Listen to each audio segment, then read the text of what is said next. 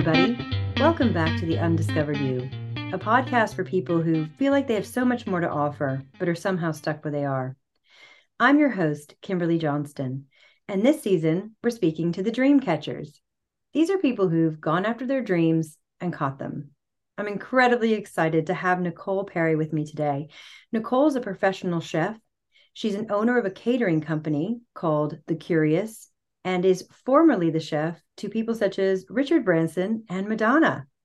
Nicole, welcome to the show. How are you? I'm very well. How are you? Thanks for having me. A hundred percent. I'm so excited to have you on the show. One of the things that I was really excited about doing this season was bringing people on who, again, had gone after that huge dream and actually captured it. And being a chef is one of those things I think a lot of people think about doing. And I think very few actually go there.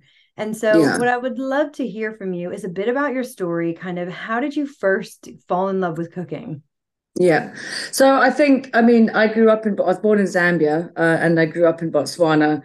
Um, though very much food was a huge part of our family life. Um, as children, we were very adventurous. We were forced to eat lots of different things.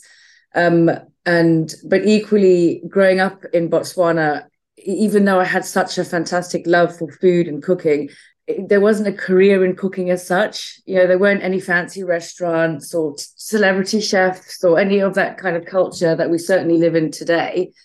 Um, and it was only when I went over to, I mean, I always loved home ec, it was my favorite subject. Uh, still didn't realize, still didn't realize, you know, this could be a career, this could be a career. Uh, I then went off to the univer- university in the UK um, to study event uh, event management, and I was working in restaurants. And suddenly I was like, "Oh my gosh, there's there's all these amazing restaurants." Like coming from Botswana, it was never like that. You know, the best restaurant you go to is like a Spur or you know that kind of thing. Um, and I was I was supposed to be waitressing, but I was always in the kitchen. You know, like what is that? What are you doing? And how do you do that? Well, that looks really interesting. Um, three years later down the line and, and through my degree i was just suddenly like there's all these possibilities. Um, and i didn't realize that something you could love so much could actually be a job. Mm. so um, I, I know i deferred my degree took a year and went to a french cordon bleu cooking school um, and never looked back and never went back to finish my degree. And i'm still doing that now. And that was well, i'm 40 now so a good 20 years ago that's amazing. And so tell me a bit about that going over. So you went to France to go to the Cordon Bleu to study. Is that right? So, oh, sorry, apologies. Uh, it was a Cordon Bleu school, but it wasn't. It was in Cape Town because obviously my roots are African. So I ended up going to kind of nearer home um, okay. for that part of my life. Yeah. So back to Cape Town. We're studying yeah. at a Cordon Bleu um, institution. Tell me a bit about what you're studying, what you're learning, and how that. Oh kind of wow! That. It was it was it was incredible, and to be fair, it was actually more relentless than you know my degree first of all, you couldn't miss it, it, it was very much this is this is a chef's life. If you miss more than three days in one year, you lose your place. Wow. We have so many numbers that we accept every year, and we only take those that who are serious. So if you couldn't hack that, you might as well have just left then. Um, yeah, so I mean, I remember my first lesson was five hours on stock. We literally had to watch the chicken poach whilst the lady spoke about everything and you know and it was yeah it was really it was really strict. In your holidays you worked in restaurants. There was no time.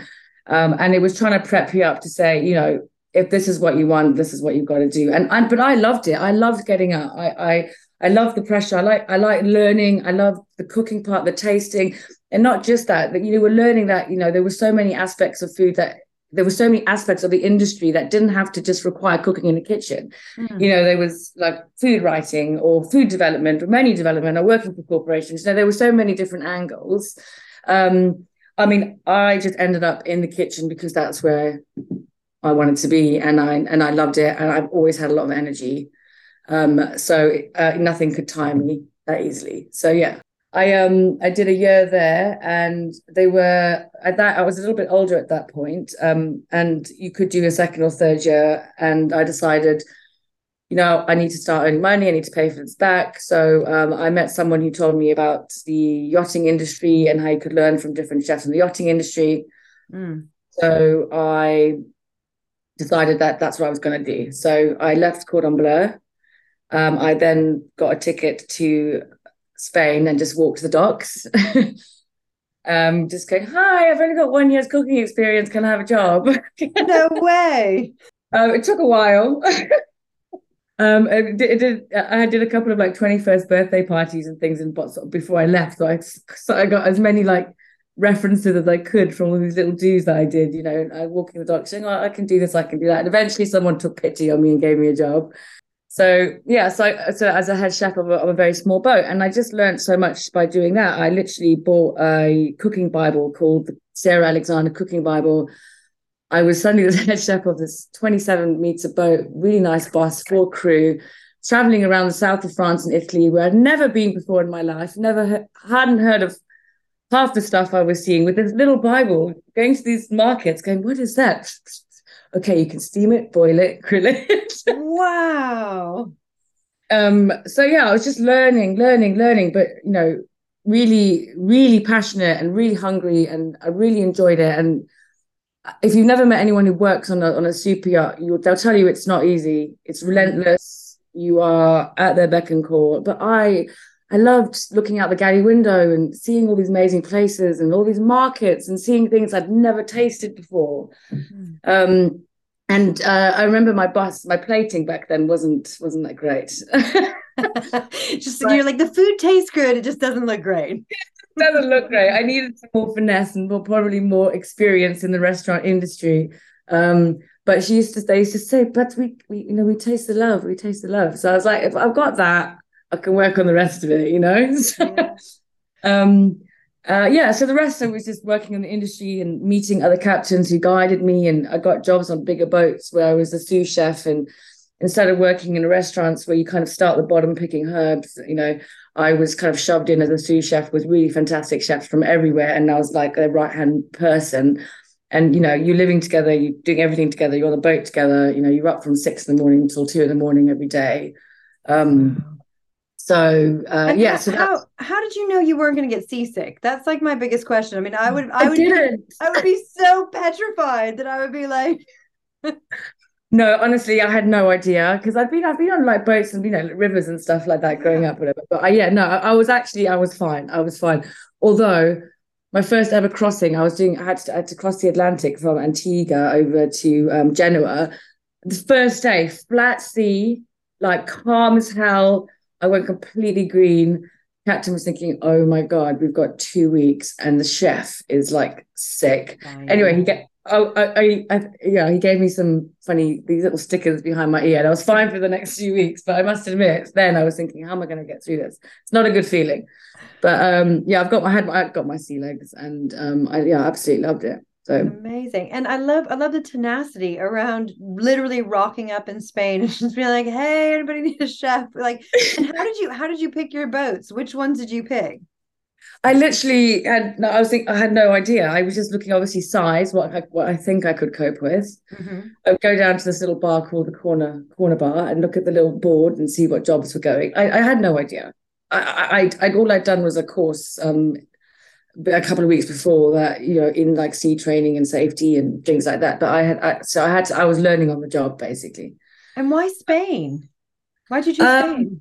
I don't know. I think it's because I met someone um, who said that that's that was that's what you should do. You should start the docks. Some people go to France. Some people. I went to Palma because I've got the docks there. But yeah, I you know I I wasn't familiar with that part of the world or anything like that. But um, it didn't take me long, about a couple of weeks. But um, yeah, but, I mean, it's the best thing I ever did because, I, you know, I, um, I, I, I would love to travel, but I've got to travel. Mm. And, you know, say in saying that, it is hard in terms of I could travel the world, but maybe seeing a bit of little places because you're always working. Mm. Um, but equally there were so many amazing places that even if I saw them through my galley window or you know got to go to the market that morning or, or something, they're places I would never have got to have seen anyway. Mm. And there are so many places that I would like to go back to that I wouldn't even know were there. Yeah. So you know, there's all these things like you work really hard and it's really time consuming and, and it's tiring, but there's also there's all these beautiful plus sides and memories that I have. So and like thinking about it, if you're if you're getting up at six and you're working until 2 a.m. and then you said, you know, you're going into the market, is this just when you're uh, like underway, or is it also when you're docked? Do they like go out to dinner so you don't have to cook for them? Do you ever have days off? Yeah, yeah, no, well, rarely because I mean they they you know they've got these beautiful yachts and when they're on it, they want to be on it, you know. Mm. So They rarely, rarely, rarely go out. Um, but they yeah, I think I remember once, I think uh, my first charter boat, I think it's six months, I had one day off. So we were doing like 16 hour days for like six months. So I didn't spend any money, money though. After that six months, I had enough money to buy get a deposit on a house because I didn't do anything. course, yeah, that's, I mean, I, you know, I, was, I, I think I was telling you earlier, I was a lawyer for years. And so true, you end up saving so much money because you have no life. And so exactly, I know all your money, all your money is just stuck straight in the bank. Yeah, no, exactly. You know, but it does like I never complain. I, I don't know. It, it, does take a certain kind of person. It, you know, there were lots of crew members that found it tough and grueling, and I know it was, but I just, I just, I just loved it. You know, mm. and even my captain would always, captains would always say, like, no matter how knackered I was, always, always smiling. I was just learning so much, and it's so, you know, there's you could work in a restaurant somewhere, but there's something about seeing the world and seeing all the ingredients and actually having it hands on and working with so many different chefs that's massive life skills and you take so much more with you than being in one place um, the whole time yeah i can imagine nice skills on a rolling sea are very different from nice skills like oh, yeah. in, a, in a kitchen in london no absolutely absolutely so you've gone off to Spain. So you've done your you've done your studies at the Cordon Bleu um, down in South Africa. Decide by word of mouth to go to Spain. End up on you know, walking along and finding the boats and asking yeah. questions, getting hired by somebody. I just love this story so much. Getting hired by somebody. You've gone out, you're doing like Atlantic, crossing the Atlantic. You said you've had some chartered boats. So tell me a bit about what does the life look like in terms of how long are your contracts? Like how long do you stay with somebody? Do they own the boat? Do they usually yeah. What's that kind of look like? Yeah, no, I mean, you get a lot of job security on boats. I mean, mm. I, you could stay on there for, you know, for absolutely years. I think for me, I did bounce around a lot, but that was because I wanted to work with different chefs. It was almost like, well, I've learned as much as I can from this guy, mm. you know. So, you know, and I was, you know, I, I was always loyal, but, um, but there's times when, you know, when you need to learn more, you're not going to learn any more in that situation. It, it doesn't matter how much you like your crew members or or how much you love your captain. But certainly, a lot of people that I know who are happy to do that, you know, have been on boats, the same boat forever, and all you know, deck crew, and they they get up to captain. Or I know chefs who've got you know really comfortable, and they have families, and they go on rotation. And but I think I was just still in my twenties, and uh, there was always so much to learn and see. So I kind of kept going right. Well, I've done this part of the world now, and I'd be like looking for a job, be like, all right, I'm off to Bali, or right, I've never done the Caribbean, so let's go do that. You know it works for a lot of people. And then I began, I started freelancing because I developed a CV that was quite good. So I could just, I could not work and just be like, well, I'll go do that for two weeks so I can get a call and, you know, and that, that, but that was that you start getting to a level where you, you know, you know your provisioners, you're quite confident, you know, at this point, you know, I'm, I know how to work on a sailing boat, a, a, a motorboat, you know, different sizes. I, I, I know lots of areas of the world. So I have got this vast knowledge that kind of allowed me to have that flexibility. Mm. I we one of my all-time favorite memories, my husband and I talk about this all the time, is we went to Vietnam and we went out on this little tiny charter boat. Like, I mean, I don't even they didn't even have a kitchen. I I don't even yeah. know. I think it was like run off of gas. And we went fishing and we pulled, you know, pulled out some some random stuff out of the sea. And then he had bought some seafood as well. It was literally the best meal we've ever eaten. And he did oh. it over a bucket of coals. So oh, he had a bucket, filled it with coals, lit on fire. So I mean, I love the fact if you are a good enough chef, it doesn't matter what the facility. Oh yeah, you're like yeah, you can just make an amazing meal. no, exactly. And I tell you one thing because I have an event company now. Is um, there's nothing. I there's nothing you can throw me in the middle of of like an event for 400 that I can't come up with a plan for. That's so cool. yeah, see, adaptable because yeah. you worked on all these different places. Yeah. These, exactly, crazy places. I've got places where I can't even get anything, and I've got to pull something out of somewhere. You know what I mean? So yeah. because you've got to be yeah yeah exactly so uh, it's what yeah uh, yeah so. And and I love what I love about this is, you know, part of what you're talking about here, kind of in business terms, is your network. So you were able to grow your network. You also yes. talked about, I would use the word mentors. So kind of learning from chefs. Yes. And then learning all you can from them and then moving on to the next one. And you know, we have an entire season called Marvelous Mentors. And what I talk about there is you have mentors for a season. They teach you something and then it is about you know is it time have you outgrown them is it time to move on you know it, have you learned all you can from them so it's not like you exactly like you said you don't stick with one yeah. chef and stay there forever yeah. it's thinking about what you can learn from them and then the other thing i loved about what you said is the fact that your skills got to a point where your CV allowed you to freelance. So a lot of times yes. people try that almost like try to step into that freelancing space without the experience. Yes. They, yeah, they try to do that kind of thing. And actually it's a fail for them. And the reason that you were able to do is because you did the hard yards, you did the 16 hour days, you know, you yes. put in all that effort to to hone your skill. And then you were able to step out of that and then do the freelancing, which had had a bit more flexibility, it sounds like. Yes, no, no, absolutely, absolutely. But then to uh to get you know to to throw it in the mix, I, I eventually after working for Richard Branson, which I will talk about, um, I then went and started my own restaurant catering company. So I went from freelance to, you know, working even more hours than I've ever worked. Because it's your baby and for less money, isn't it? Yeah. So. Yeah, that's so true. so when you start your own business, I don't think you realize how oh much gets gosh. poured into it. Yeah. yeah. I, you know, sometimes you think I miss the days where, you know, but to be fair, even I've I, I've always worked for other people like it was my own business anyway. Like I've never been one to go well it's Saturday, so I'm not, or it's nine o'clock at night. If the job needs doing, it needs doing, and I will do it. And I, that's just the way of it's just my mindset. It just always has been that way. I mean, I might be because watching my parents grow their company. I don't know, but I just have that that that ethic. Um, and so when I started my own business, it was no different really. Um, it was just the only difference is that you've got to pay yourself.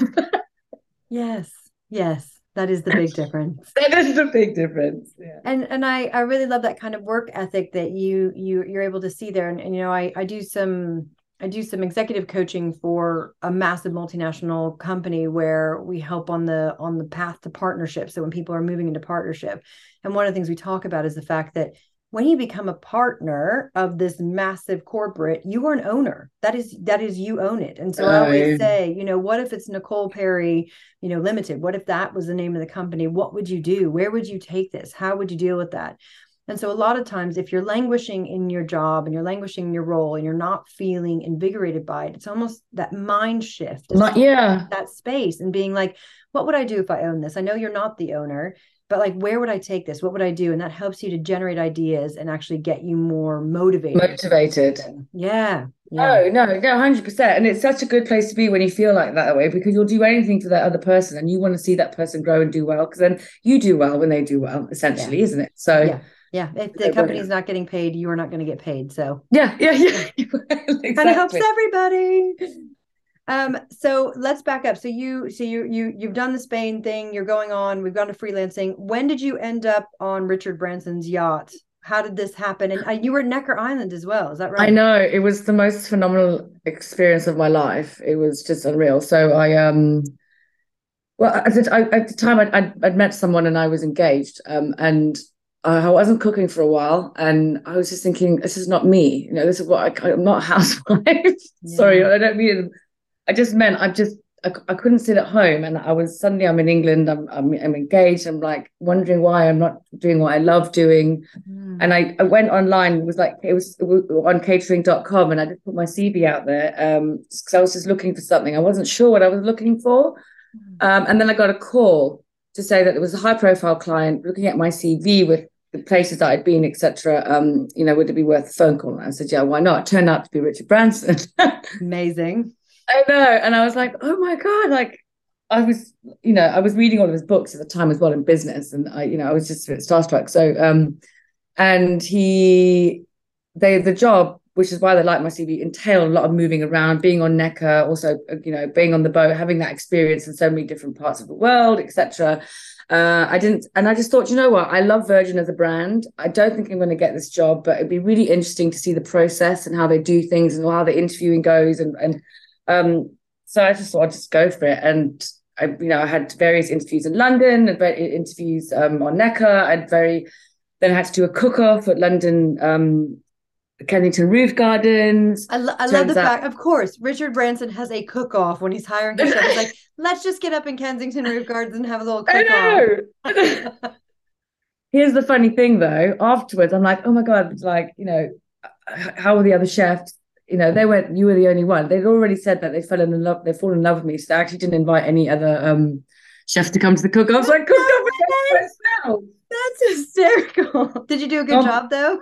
Yeah, well, I hope yeah, I got the job. I was told after that cook off that, that the job was mine. So yeah, so I ended up going moving over to now and it was just, you know, it was just a fantastic place. I've met some incredible people um, Richard was a fantastic boss. His wife, Joan, was the most laid back, motherly, wonderful person, very family orientated, um, very aware of, of, of those who were there and making sure everyone had a balance of life. And, you know, he would say to some of the guests on the island, you know, everyone lives here. So if you see them, you know, you're there or there, this is also their home. It's not like you were cornered off like there's your staff village and that's where you must stay you know yeah. he had that kind of attitude um and, and, you know i mean it was hard work as it always is you know you, you know you you you cook and then you end up partying to the guests and then you've yep. got to get up and do breakfast and everyone else is lying in yep. but um but yeah, but I look back at uh, with with with great fondness. Um, um, and in fact, when I opened my restaurant, Richard did a, a video for my opening for PR, which went down the storm. So oh, sweet. Yeah, I, was... you know, I have another friend um who's worked very closely um with Richard's family and has said exactly the same thing that Richard oh. and Joan oh. are unbelievably amazing, and she was on more the charity side of things, but it was she had nothing but nice things to say about them and i love the fact that it wasn't i've worked in um, i was a waitress for years in college and you know, I worked at very kind of high end resorts, and it was like, you are background. Do not mingle, yeah. serve. And if they ask you questions, be polite and laugh at their jokes and then step away. And it's like, but it's totally it's like you are literally meant to be background. It sounds like richard's like no they live here. This is yeah. their place. Like if if they come and you want to have them at the party have them at the party like literally. yes i love it. It was like they must be seen uh, they will be seen and heard. Yeah, seen and heard exactly. Um I, ha- I have to ask the question before we move on. What happened to the fiance? Oh I, I think I, I moved to I moved to Necker and we just the long distance didn't work out. Didn't work out. Okay. I, just, yeah. I, I, fig- I figured that was probably the, where this story in the direction. but I think it's important for our listeners to hear that because what I what I love about that is you were true to yourself. So yes, could have very easily gone for the comfortable. Let's get married. Let's stay in England. Let's you know settle down and do this thing that everybody else seems to be doing and being okay with and yet your heart is pulling you in this direction where oh like, definitely. So you have to listen to that. Yeah. And you would have been miserable. And i guarantee I you it would have you would have ended up in a place where that destroys the relationship. It's not his fault or her fault. It's not their no. fault. You know it's it's because you have a desire in your heart and you are not following that. And it's like that pull can sometimes be so unfair to the other person when you are you know acquiescing not following yeah. your dream and then blaming them. That's what's really unfair. Yeah exactly and i could almost i could almost write that and see that happening you know mm. and it mm. was and i just i think when i got offered that job i just couldn't say no to it as well and would have always regretted it. I would have been, i would have grown resentful you know there would have been all of these kind of feelings that would have gone with it. I mean people were surprised i even went for the job because they were like you're about to get engaged why bother? And i was like how can i not? Yeah. How, how long did you do that for um, I was there for two years. Okay. And then what happened after that? And after that, I, um, you know, like true to myself, I wanted to go see what else was out there. So I um, went to work for other people, including Madonna, which was very interesting. Um, but there was just, I just, I think after working for Richard, um, I, I felt I was so spoiled in terms of how he treats people and how he treats his staff. And I went to work for various different people I won't name, and they just didn't it wasn't worth working for them. They just didn't treat you properly. They just mm. treat you like um they treated yeah. you like I don't want to say that. Yeah, no, but it was, it was. I just, uh, and you know, I was just like, I don't have to take this. You know, yeah. I, I, worked for one Russian in in Monaco, and the way they would speak to you like um and and command things of you and just walk into the galley and just be like rude to you i was just like life's too short and i'm not i'm not i'm not in this industry for this or the accolades or all that or, or because i'm working for, for a person yeah. i'm in it because i love it and i love cooking and i love learning and you know i stayed with Richard for a long time because I also loved meeting the people that came onto that island, you know, all the mm. all the mm. philanthropists that come do speeches and you know, like all that kind of stuff Um, but yeah, I think with me, I, I do get itchy feet, and I, you know, so I, I, things they reach their penultimate point where I'm just like, well, I've, I've done that. I need to go do something else. And I think yeah. it's just in my nature. Yeah. Uh, Madonna, just touch on it quickly. Tell us a little bit about what you were doing. What were you doing? um, that, I got a message of someone saying that they knew someone who was leaving and they, she was she'd exhausted all avenues of chefs in New York and would I be interested? So uh, I went to meet her in London, at her mm-hmm. house in London, and we got on. And so she invited me to New York. Um, and I did a five day trial. I got offered the job, um, and, but I, unfortunately, I had after that tragedy in the family, which made me I couldn't go there. But I, I mean, no regrets. It was still an amazing experience. Um, amazing kid. She was she was so cool. she was so cool. I mean, I um, just um, can't yeah. I can't imagine being like in a room with Madonna for an interview. I'd be like, I actually have no idea what to say. I know, I know. Food. I think the funny thing is, is that I get starstruck by chefs and business people, but no, I don't get mm-hmm. starstruck by anyone else. If you know what I mean. I think that's yeah. because I look up to chefs and I look up to like business people, but I'm not starstruck by a singer or or something. Like, even though they're yeah. super talented, it's just not something that I yeah want to be. So number one chef, then, like if you who could you who is like you actually wouldn't be able to speak if you were in a room with them. Oh my god! Please don't ask me this. Come on. I think I, I probably Angela Hartnett. I think she's pretty cool. Have you ever met she's her? Just, no, I haven't. I, I met Raymond Blanc once, and I just went. I was, in, I was in a restaurant in London, and I just was like, "It was this is Raymond." I was just like, "What's wrong with me?" Like, come on, speak, Nick, speak, speak. I just couldn't do it. That's hysterical. but yeah, I think Angela because she's I, am not that I'm into like feminism or anything like that, but she's a woman chef. She's done really well. Um, you know, she's on TV now, but I mean, she's got a fantastic career, and I, I mean, all of her recipe books are great, and she works hard. So Love it. And also power to women. Let's let's just be honest. There aren't enough women chefs out there. It's a hard job. I've it's just hired job. I've just hired a woman head chef. I'm Excellent. so happy. I'm so happy. I said I, have just so Ollie, if I'm going off piece yet, it was my old head chef. So we met working on Necker. Mm-hmm. He's amazing pedigree. He was like Tom Kerridge for seven years. Um, Necker. Um, anyway, so he's been with me for five, six, five years now he's just been poached by Paul Hollywood. anyway. so cool. I'm like, go, go for it, Ollie. I, you, you're my friend and everything, but go, go do it. You know, it's an opportunity, go do it. But anyway, so now I've just hired a new chef and she's a, she's a girl. And I'm just, it's so nice to have a girl back on the team. so cool. Like we just, we just, the girls just don't complain. Yeah, so true.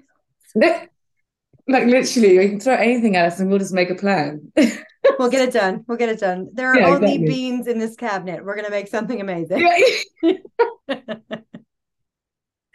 no, no, exactly. So so yeah. we're we're almost on the cusp of working for Madonna because of personal circumstances. Mm-hmm. Don't take that role um, what's going on in your life? Where where are we going with this? Where do we end up? Yeah so so personal circumstances also made me move back to the uk and stay with my sister because there was because of what had happened. Mm. um, and in that time um, my sister was working somewhere whose chef left and um, needed someone to step in.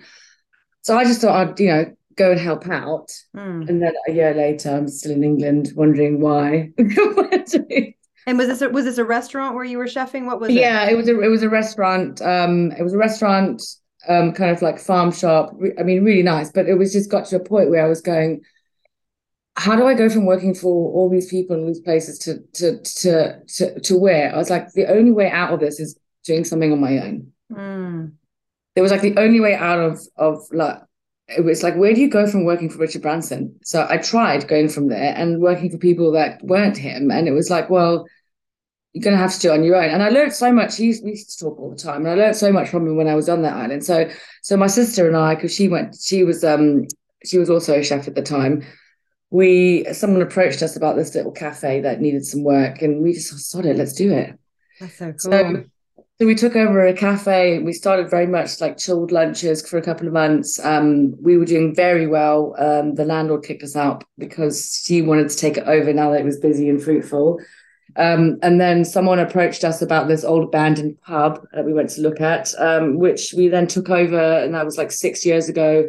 and since then it's just grown from we won loads of awards as a restaurant you know won best restaurant we won like um, best um, front of house service we won loads of different various things. Um, then obviously covid hit um, which so we since then reevaluated everything because our events we i started a catering business which just we just went absolutely mental because we used to do these secret supper clubs which i know sound very uh, uh you hear about them a lot in that in, you know, in london and secret supper clubs but these were just insane. I mean we used to find the craziest places and tell people like the night before where it was and you you you just had to eat what you were given oh. um and um like for example you would arrive on like a farm and you're like what's going on and there would be smoke coming out the ground and but we'd made like this barn look like the meatpacking district in New York, you know, and you're in high heels and there's ducks everywhere. And then suddenly we were coming out with wheelbarrows and digging holes in the ground and loading up the wheelbarrow with like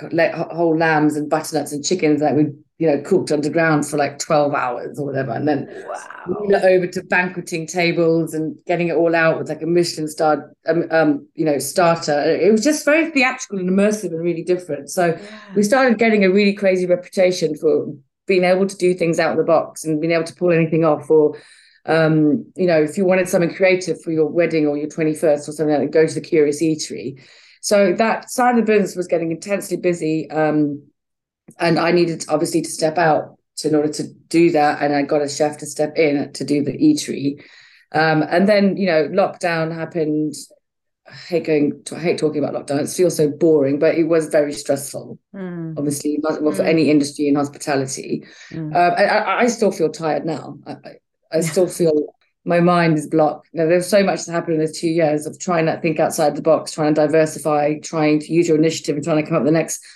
crazy idea that's going to get you out the, you know, the, the hole that you're the in. Hole. Yeah. Just like even now, I just I wake up and I'm still tired mm-hmm. almost like yeah um so yeah so we made a really difficult decision to um shut the restaurant um october not last year the year before mm. Because we were literally feeding we had so many events that we were feeding three four hundred people every weekend and i needed a kitchen and it just made more sense to shut the restaurant use that kitchen to do all these events and it was really sad. People loved it. You know, the community loved it. Um, but I, I, I, needed somewhere to do the other business. Um, the good news is we've just reopened it two weeks ago. All right. Tell us where it is and what it's called. And yeah. like, I need addresses. When can I make a booking? What is it? What is yeah, I know. so it is called Curious Eatery. Okay. It, and this it, and this is with your female chef. This is your my new chef. chef. She's amazing. Her name's Trish. All right. Trish, Trish, the amazing Trish. chef. All right. And where is uh, where are you where is it based? Yeah, so it is in Boughton Monchelsea and it is ME one seven. ME one seven. W for HW. And for all of those listening in the United States, that's in England. So when you Uh-oh. come over, that is what we call a postcode, and you pop that straight into Google Maps, and it will take you right to the Curious Eatery. Brilliant. I love it. I love it. Okay, so you guys have reopened, fantastic, but you're still doing the catering as well. And are you still doing these amazing events or is it just yes. catering for weddings and parties and what tell me a bit about what you're doing with the catering? Yes. Business. So we just uh, uh, uh, at the moment it's it's very like high-end luxury wedding catering, um, which is where we are what we are recognized for. So we're sole we're sole caterers to a number of venues now, and we're approved caterers to another number of venues. So our portfolio is growing and growing and growing and growing, um, which I'm really proud about. so we're just at the moment in the middle of we've just had a rebrand because um, the event company is now called The Curious because then you've got the Curious Eatery, we've got the pub, we've got various other umbrellas under that main umbrella. Um, mm. And we, yeah, we're trying to get into film sets, things in the uh, in around the southeast. You know, we just we we we're having we're having a massive think and a, and a shuffle and a, trying to use who we've got, what we can use, the space that we have. It's it's it's really tough to grow when you you're still kind of got that much space around you. Mm. You know, so um, we've spent the past couple of weeks viewing different sites, different catering kitchens, different development kitchens. I mean, it's really exciting. So exciting. But it's also like the year of like everyone's going, ah, what's going to happen this year? Like, do you spend any more money or do you wait a year and then spend money? You know, yeah. there's all these insecurities and um, uncertainties, and you know that. I mean, you. I mean, I, I, was talking to my fruit and veg guy, and he was like, they're, they're as busy as ever. People are still eating this is the thing the cost of living crisis right everyone keeps talking about it yes it's a thing yes energy prices are going up yes it costs more money to do anything these days you go out in london it is packed like on the weekends it is packed you cannot get a table and i'm a bit Crazy. like it doesn't feel like it doesn't feel like what the news is telling us is happening no. is happening because it feels like there's a lot of people still going out and enjoying themselves because we're still coming out of this lockdown and it's like yeah. last year was still like there was mm. it was weird still and like 2023 really feels like everybody's traveling everybody's going out to dinner people yeah. are meeting up. It's like almost too busy it feels like. Almost every yeah, weekend is packed.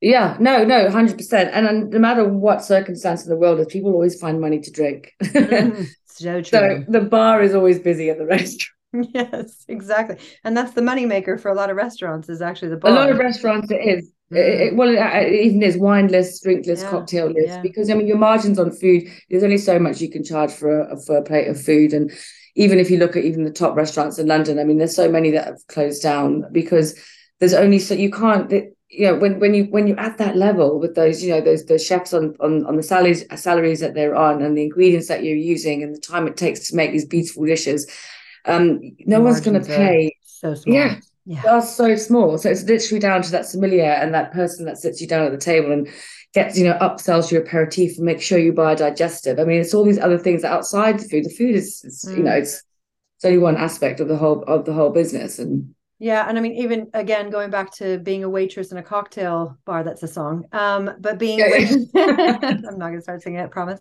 Uh, I used to upsell all the time because that's how I would get my tips, especially in the US. Yes you would sit down someone and say, "Oh, can I have, you know, a pina colada?" Sure. Have you ever tried Mount Gay rum in that?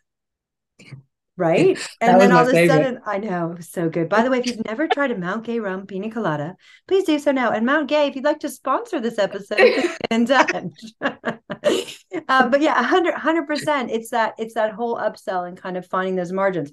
I I have to I need to ask a couple of questions, which if I was a listener, yeah. I would absolutely want to know. How did yeah. you learn to plate? So you said you were really good at kicking, but you were terrible oh. at plating. How did you learn to plate properly?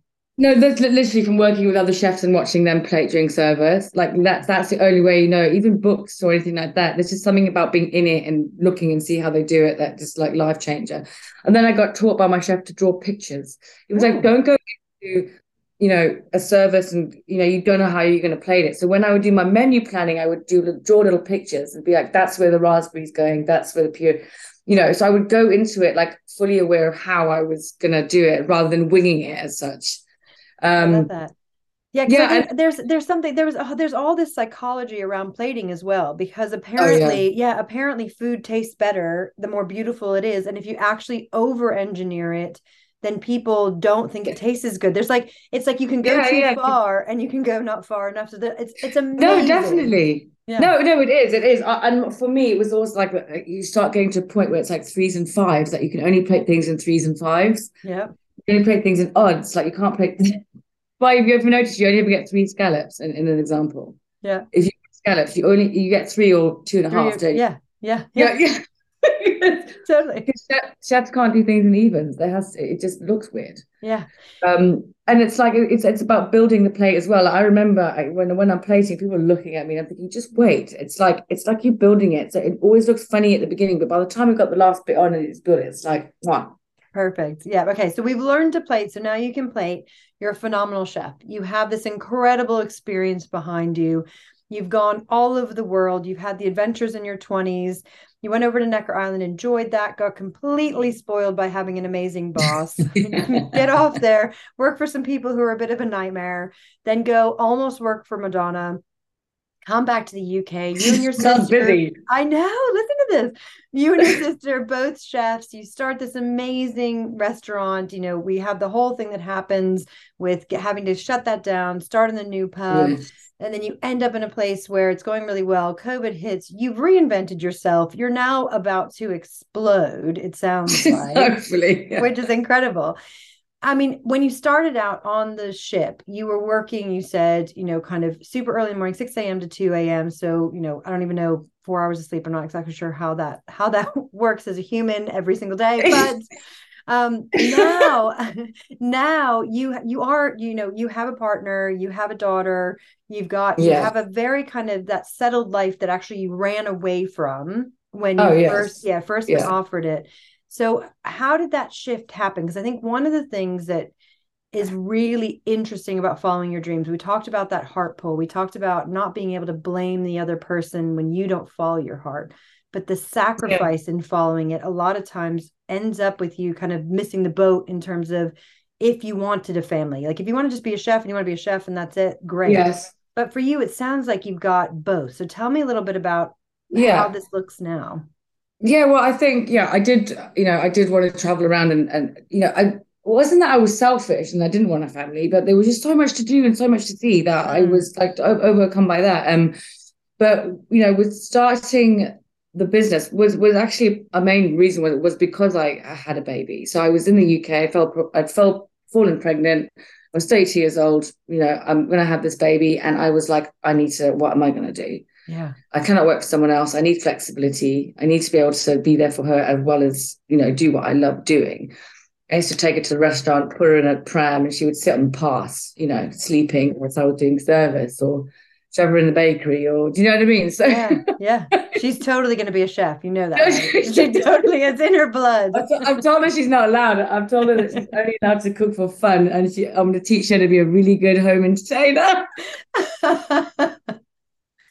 But Love it. But yeah so i think that's what that that, that was kind of like the mo the, the motive behind that was finding a way to do what i love doing but also finding a way in order to do that with ha- with being a single mom Mm.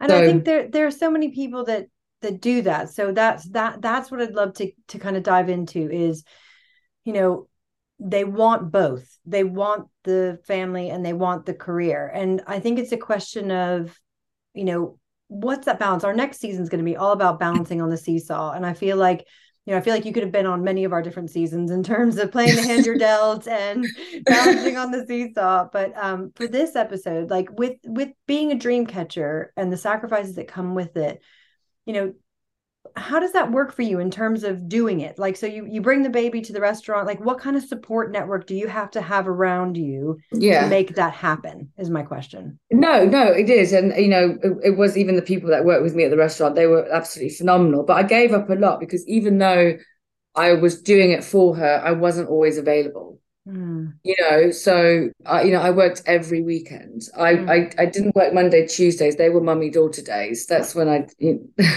nice.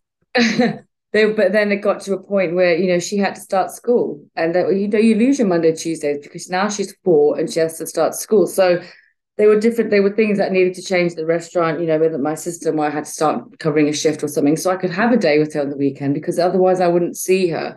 Mm. um so there were lots of sacrifices and and that I did. And it's and it's odd because you try and look back at it and you can't make sense of it because you think you're doing it for them but you're not actually with them. So I don't know how that actually works. I- and what I- are we I- doing? I know. I I constantly this is this is one of I, I don't know if it's a realization that you have kind of when you get into your 40s and this is my this is my working theory is you sit there and you're like okay great I'm doing all this stuff for my children but I never see my children. And. I re- my, I had a child that was literally raised by a German nanny to the point where I would see pictures of her and I was like she looks more like the nanny than she looks like me. And I was like there's something wrong here. I'm like she's got a German accent. She didn't really. Oh, it oh was no. but it was i mean it did. It got to that point where i was like what am i doing? Why am i doing all of this quote unquote for my kids yeah. when i'm not seeing them and i i did that i blew my whole life up left law you know went off and did something completely different just so that i could have those horrendous i mean let's not let's not gloss over this they are awful the evenings where they are hungry and tired after school yeah and they're like demanding food from you and won't tell you about what their day was like and stuff. But it is you're you're there Yeah. day to day. but you're but you're there I know Yeah. exactly it is Yeah. it does suck sometimes a lot of the time but they're there but you're there and you're in it and you can understand and you understand them and it's just being present isn't it Totally. And I think I just turned 40 in January, and I must admit, like this year has been a lot of obviously we opened the restaurant, but I my I've put up so many more boundaries since I turned 40. Boundaries. Was, that is the key. Boundaries. yes. Tell me about your boundaries. No, it's just it, it, it's just you know what well you know I can't uh, you have to do the Saturday, say it's my business partner. I'm like, well, no, I can't because I've already made plans. Before I would drop everything. It's yeah. Mother's Day, I would go in. It says I would go. It's actually, actually, no, I'm, I'm not. Yeah, yeah. Because then someone will also have, will, someone else will have to make a plan where, where I would always just make that plan. Totally. Um, you know, it's little things. I've always been a yes person with with you know with any of my clients. Like last night, I get a phone call at nine in the evening. I, you know, don't I would normally pick it up on a Sunday night.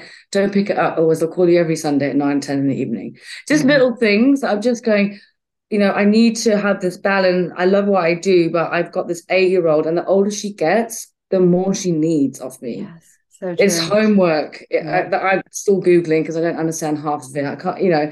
There's, yeah. they're just, they're just, they're, the older they get, the more that they, the more they, they, they're also more aware of you not being there. Mm, that's so true. So true. And I think that's the hard part when they can tell you why why are you going to work again? Um, I thought today we were supposed to be doing this. Um, this weekend you promised. Yeah. Um, you know, and it hits you in the face. It's a harsh reality, and they couldn't say anything when they were smaller. Yeah. So you kind of got away with it. Yeah, totally. And I mean, uh, to be honest with you, looking up frontal adverbial, I don't think I'm I don't think Google like will allow me to look it up again. Like it's like we've told you too many times what a frontal adverbial is. Like you should you should know this by You're now. looking up that. I'm just looking up things like adverbs. Adverbs. Step back into the world of grammar. My yeah. husband last night told me that apparently I think it was Matt Hancock, uh, who was um, yeah, head of education or whatever. And he's the one yeah, that reintroduced this grammar. So we have him to thank. Thank you. Oh, amazing. Yeah, thanks so much. Okay. So um, we are so sadly drawing to a close here, but I have to ask yes. you our two final questions that we ask okay. all of our guests. So you've been on an incredible adventure, and uh, I mean, it's just it's exciting. I love the tenacity around literally just going to the docks and walking around, being like, "Hey, anybody need a chef?" and following your dreams and really just going after it and recognizing the sacrifices that it took. And then also when you had this baby, saying, "Okay, this is a new phase and I can still do what I want to do, but it might look a little bit different. With all of this, um, you know, the, the podcast is called The Undiscovered You. What have you discovered about yourself along the way? Um, I think along the way, I just discovered that like no matter what happens, it's just always like always be kind to yourself. You know that sounds like like such a cliche, and always listen to listen to your heart, listen to your gut instinct. There's been so many you know things that people have said don't do that or have you thought about this? But in your hearts and hearts if you know what that is then go for it. Mm. and i always remember richard branson saying to me once he went he went pixie because that was my nickname. He went pixie. He was i've got one thing i want to say at night because i'd be like i want to do this or i should have done that. He went don't ask for permission ask for forgiveness. Yeah love it.